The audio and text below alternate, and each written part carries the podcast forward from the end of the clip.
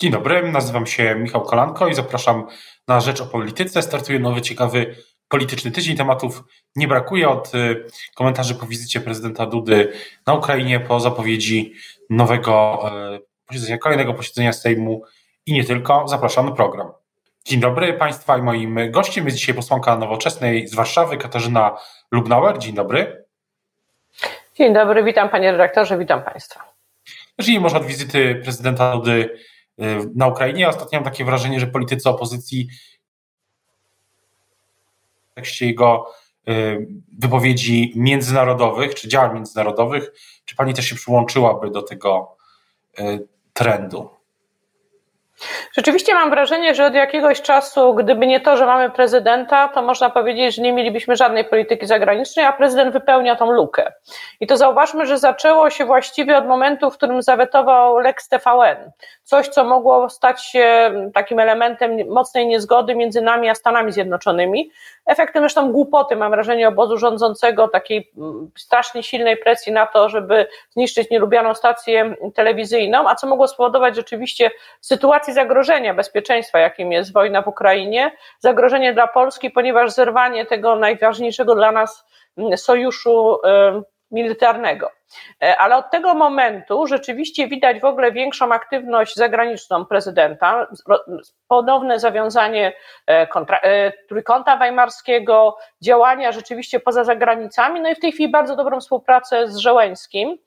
To nie, ta pierwsza wizyta rzeczywiście gościa po tym od momentu wybuchu wojny w Ukrainie, takiego ważnego, jakim, że to właśnie był e, prezydent Duda, jest według mnie ważnym symbolem. E, zresztą dobre wystąpienie, wystąpienie, które bardzo silnie podkreślało to, że nikt nie będzie decydował nad głowami e, Ukrainy o tym, co się z nią będzie działo, o tym, o roli bohaterskich żołnierzy ukraińskich. Uważam, że dobrze, że prezydent wypełnia tą lukę, którą, że tak powiem, zostawił rząd, który traktuje politykę zagraniczną albo jak kulę u nogi, albo jako przedłużenie polityki krajowej, albo wręcz popełnia e, ruchy, które są szkodliwe z punktu widzenia interesów polskich, jak na przykład współpraca z takimi politykami jak Marine Le Pen, Salvini e, czy Orban, czyli politykami, którzy się ostatecznie skompromitowali w momencie wybuchu wojny w Ukrainie, czyli politykami proputinowskimi.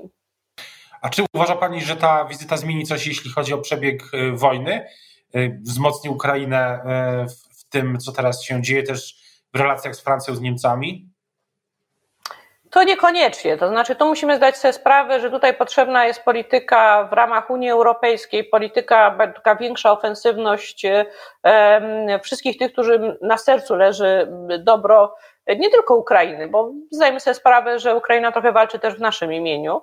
E, w związku z tym to jest ważna rola i Stanów Zjednoczonych, i tu już przydałoby się, żeby rząd trochę podjął jakieś działania związane z innymi krajami Unii Europejskiej, tylko że polski rząd tak bardzo popsuł sobie stosunki wewnątrz Unii Europejskiej, że mam wrażenie, że jest problem z tym, żebyśmy uzyskiwali e, jakiś wpływ na to, jaka jest polityka czy Francji, czy Niemiec. Jeszcze niedawno przecież my ostrzegaliśmy, że postawienie na Marie Le Pen w sytuacji, w której są wybory między Marie Le Pen a e, Macron e, jest drogą donikąd, szczególnie, że jej szanse na zwycięstwo były zdecydowanie e, mniejsze i jeszcze równocześnie my się w ogóle nie powinniśmy stawiać po żadnej stronie tego wyborczego, wyborczych decyzji Francji. Natomiast y, w tej chwili na przykład ja nie rozumiem, ale przechodząc do, ale mówiąc, do, mówiąc o decyzjach, też prezydent podkreślał, że decyzję o Ukrainie mogą podejmować tylko Ukraińcy. To chyba jest teza, z którą... Tak, to podkreśliłam. To jest to oderwanie od to jest to oderwanie od tego, co proponował Berlusconi, który mówił, że trzeba zmusić Ukrainę do jakiegoś pokoju z Rosją, nawet kosztem, że tak powiem, e, Ukrainy. Tu absolutnie się wszyscy nie zgadzamy na to. Uważamy, że Ukraina, tak jak każdy kraj, ma prawo do swojego decydowania o sobie e, i nikt nie powinien zmuszać Ukraińców do tego, żeby podejmowali jakikolwiek pokój na warunkach Rosji.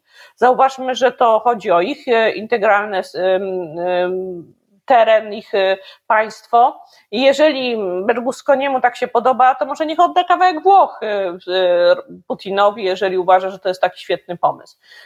Tu absolutnie pod tym względem mam wrażenie, że opozycja bardzo jasno wspiera działania prezydenta i wspiera te zdania, ponieważ my się tu w pełni zgadzamy, że naszym zadaniem jako Polski jest udzielenie wszelkiej pomocy Ukrainie, i jednocześnie e, wspieranie jej stanowiska w całej Unii Europejskiej, w ogóle w całym świecie.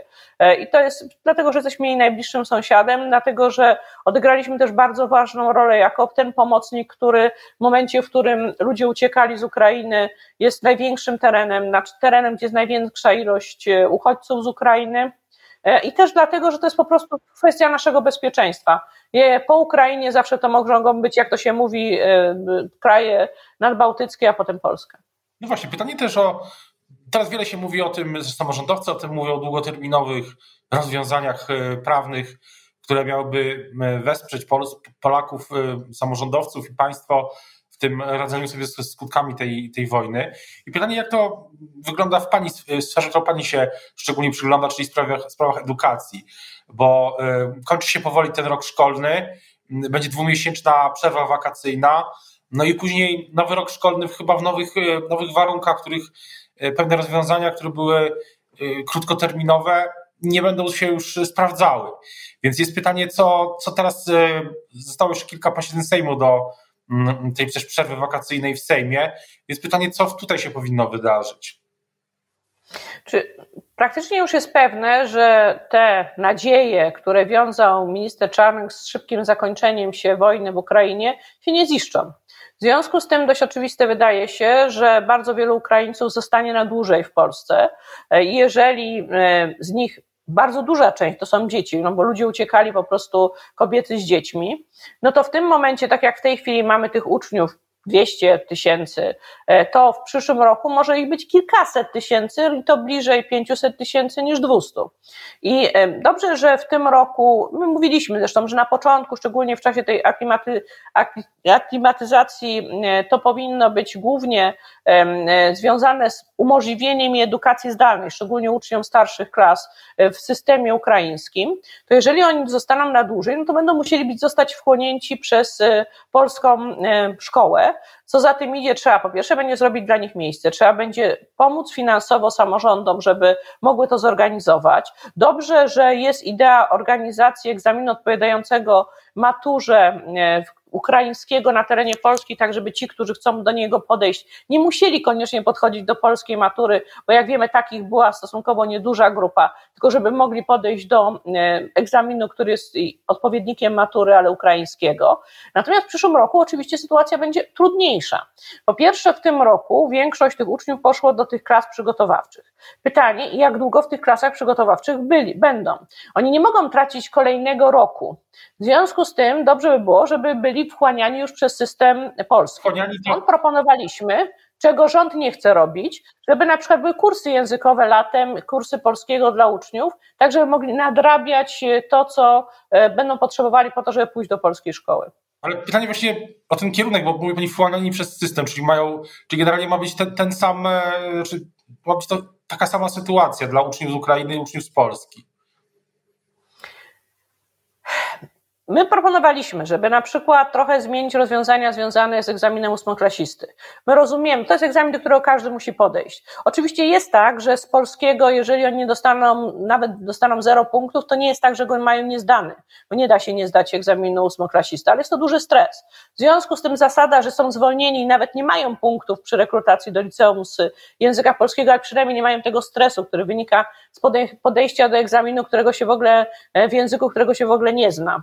E, kwestia właśnie organizacji e, matury, ale przede wszystkim kwestia tego, jak e, pomóc polskiej szkole w tym, żeby w tych klasach byli ci asystenci, którzy są w stanie, którzy znają język polski, znają język ukraiński, którzy mogą pomóc w tłumaczeniu, jak pomóc nauczycielom, którzy, na których spada gro ciężaru takiej edukacji. To wszystko mam wrażenie, że nie ma odpowiedzi ze strony ministerstwa, ponieważ ministerstwo wyszło z założenia, że to jest bardzo tymczasowe że oni nie muszą nic zrobić, żeby nastąpiła ta mm, integracja, że oni muszą dotrzymać do wakacji.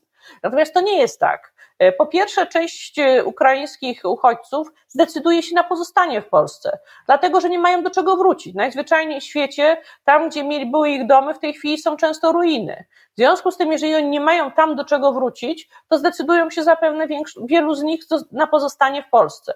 Po drugie, e, te dzieci nie będą chciały tracić kolejnego roku, bo pomysłem znowu e, Ministerstwa Edukacji jest to, żeby były klasy przygotowawcze. Tylko jeżeli to dziecko już poszło w tej chwili do klasy przygotowawczej i straciło jeden rok, to co ma przyszły rok cały też stracić i też e, być o jeszcze jeden rok do tyłu, to wszystko powoduje, że te rozwiązania, które dotychczas stosowano, nie będą się sprawdzać w przyszłym roku. I oczekujemy poważnej debaty, poważnej rozmowy na ten temat, co zrobić, jak poradzić sobie od 1 września. A tutaj myślenie ministra Czarnka jakoś to będzie, bo zapewne wojna się skończy, niestety widać już, że się nie sprawdza.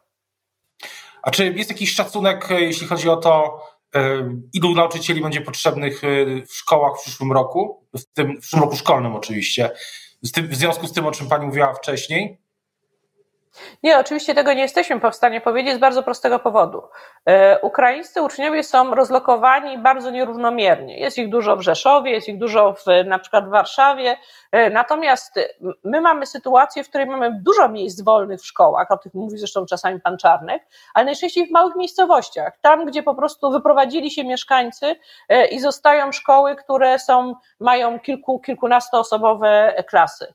W związku z tym, ponieważ to jest nierównomiernie rozłożone, a nikt nie robi nic w sprawie relokacji ukraińskich uchodźców. Co więcej, ich sytuacja w ogóle bardzo często jest tymczasowa. No bo ci, którzy zamieszkali w domach Polaków, no przecież nie będą w stanie tam mieszkać e, nieustająco. E, I tak ważne jest, żeby przedłużyć tą pomoc 40 zł e, dla każdego, dla Polaka, który gości każdego Ukraińca, ale nie zmienia to faktu, że w tej chwili Ważne jest, żeby po pierwsze nastąpiła pewna relokacja, i to zarówno relokacja wewnątrz Polski, jak i relokacja za granicę. W związku z tym bardzo trudno jest oszacować, jakie będą potrzeby, jeśli chodzi o liczbę nauczycieli. Nie mówiąc o tym, że większość nauczycieli nie mówi po rosyjsku albo po ukraińsku, więc raczej będzie kwestia tego, że będą potrzebni ci nauczyciele, asystenci y, w klasach i raczej to jest kwestia tego, że na przykład niektóre miasta, tak jak Warszawa, nie są już w stanie właściwie zwiększyć tego potencjału, nie ze względu na nauczycieli, których też oczywiście brakuje, ale również ze względu na bazę lokalową. Warszawa się rozrasta y, i w związku z tym, jeżeli w Warszawie jest szczególnie dużo również ukraińskich uchodźców, to jest problem polegający na tym, że w tych szkołach fizycznie nie ma miejsca. Jest też e, pytanie, czy w kuluarach Sejmu słychać coś o nowym e, Lex Czarnek? Mam wrażenie, że tutaj dużą robotę wykonałyśmy wspólnie z panią Krystyną Szumira, z Kingą Gajewską i Barbarą Nowacką i w dużym stopniu zniechęciłyśmy Czarnkę do takich działań, ponieważ te wizyty w kuratoriach, raport, spotkanie z panią e, e, Agatą Kornhauser-Dudą, czyli żoną prezydenta, e, zadziałały, mam wrażenie, na tyle skutecznie, że dla prezydenta Lex Czarnek było ważne. I przez to, że było ważne, przez to, że zawetował ją, to potem mieliśmy wypowiedź ministra Szrota, który dość wyraźnie mówił, że raczej nie wyobraża sobie, że prezydent miał e, podpisać coś, co, co poprzednio zawetował. W związku z tym uznaje, że tamte działania spowodują ochłodzenie planów e, ministra Czarnka do wprowadzenia takich samych rozwiązań. Część z rozwiązań z Dex Czarnek, ale tych pozytywnych, dotyczących zdalnej edukacji, tych, które zresztą się podobały pani Agacie Kornhauser, ludzie, e, zostały wprowadzone już do ustawy, którą my nawet poparliśmy. Bo nam chodziło tylko o to, co Lex Czarnek robiło z zajęciami pozalekcyjnymi, w jaki sposób zamykało szkołę na NGOsy, w jaki sposób powodowało, że szkoła stawała się opresyjna, a o wszystkim decydowali kuratorzy pokroju pani Barbary e, Nowak. Ja powiem więcej, my teraz ostatnio byliśmy z Krystyną Szumilas i wspólnie z kolegami z Krakowa, Miszalskim i Sową, e, zgłosiliśmy do wojewody wniosek o odwołanie, o dymisję pani e, kurator Nowak, bo to jest przykład kuratora, który szkodzi młodzieży, który upolitycznia szkołę, który traktuje bardzo ideologicznie swoją funkcję, który zamiast zajmować się młodzieżą, zajmuje się tym, żeby się lansować, organizując przemarsz szkół mundurowych z okazji przyjęcia ustawy o obronie ojczyzny.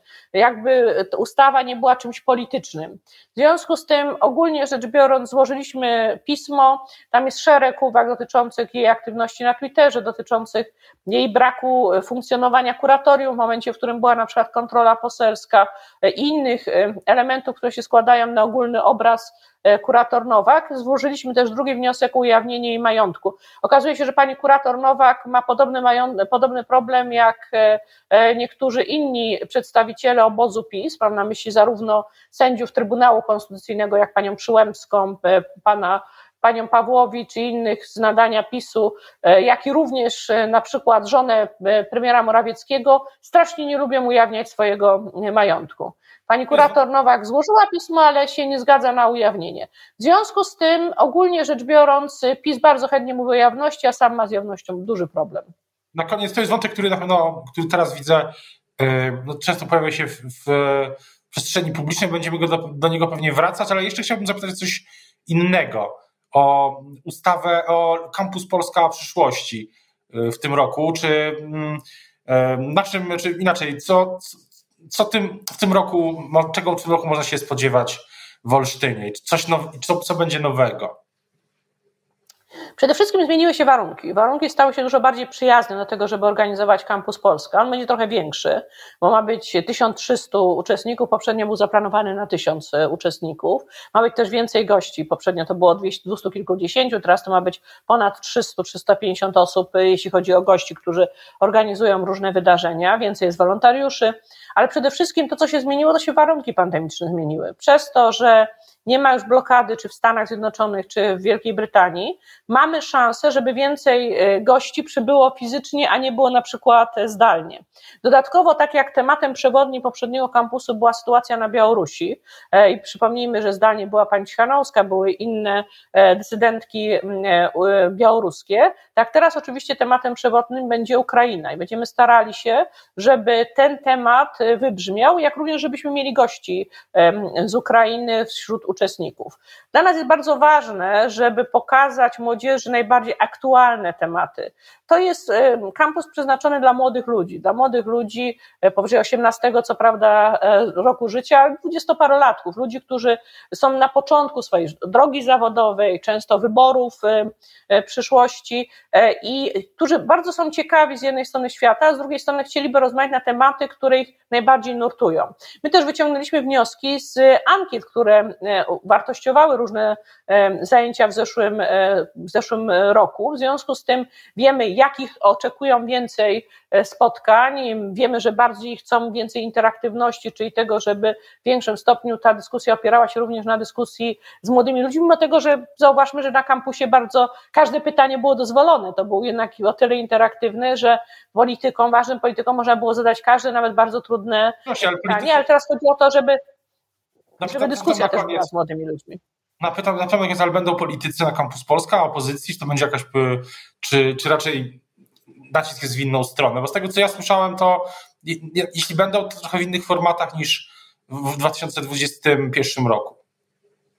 Zawsze się udoskonala formaty, natomiast y, pamiętajmy o jednym.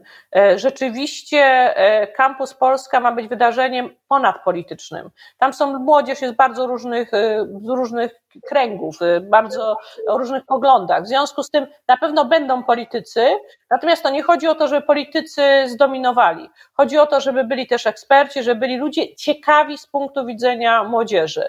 E, w związku z tym na pewno zapraszam. Teraz jest rekrutacja. Rekrutacja jest do 3 czerwca i co więcej, będą się pojawiać, e, będziemy chcieli odpalać kolejnych gości, którzy będą się pojawiać na Campus Polska, tak jak było to robione w zeszłym roku, że były ogłaszane, kto się pojawi, tak żeby E, kolejno wzbudzać ciekawość i zainteresować. Co ciekawe jest również zainteresowane są media i to nie tylko media krajowe, ale tym razem również są zainteresowane media z innych krajów, na przykład ze Stanów Zjednoczonych. To jest taką ciekawostką i co jest zresztą pokłosiem, myślę, też wizyty e, Rafała Trzaskowskiego w Stanach Zjednoczonych. Dziękuję bardzo za rozmowę. O Campus Polska będziemy jeszcze pewnie wielokrotnie mówić, jak i o innych kwestiach, o których dzisiaj rozmawialiśmy. I, I, dziękuję bardzo i pozdrawiam serdecznie. Do usłyszenia, do zobaczenia. Zachęcam wszystkich do zgłaszania się na Campus Polska.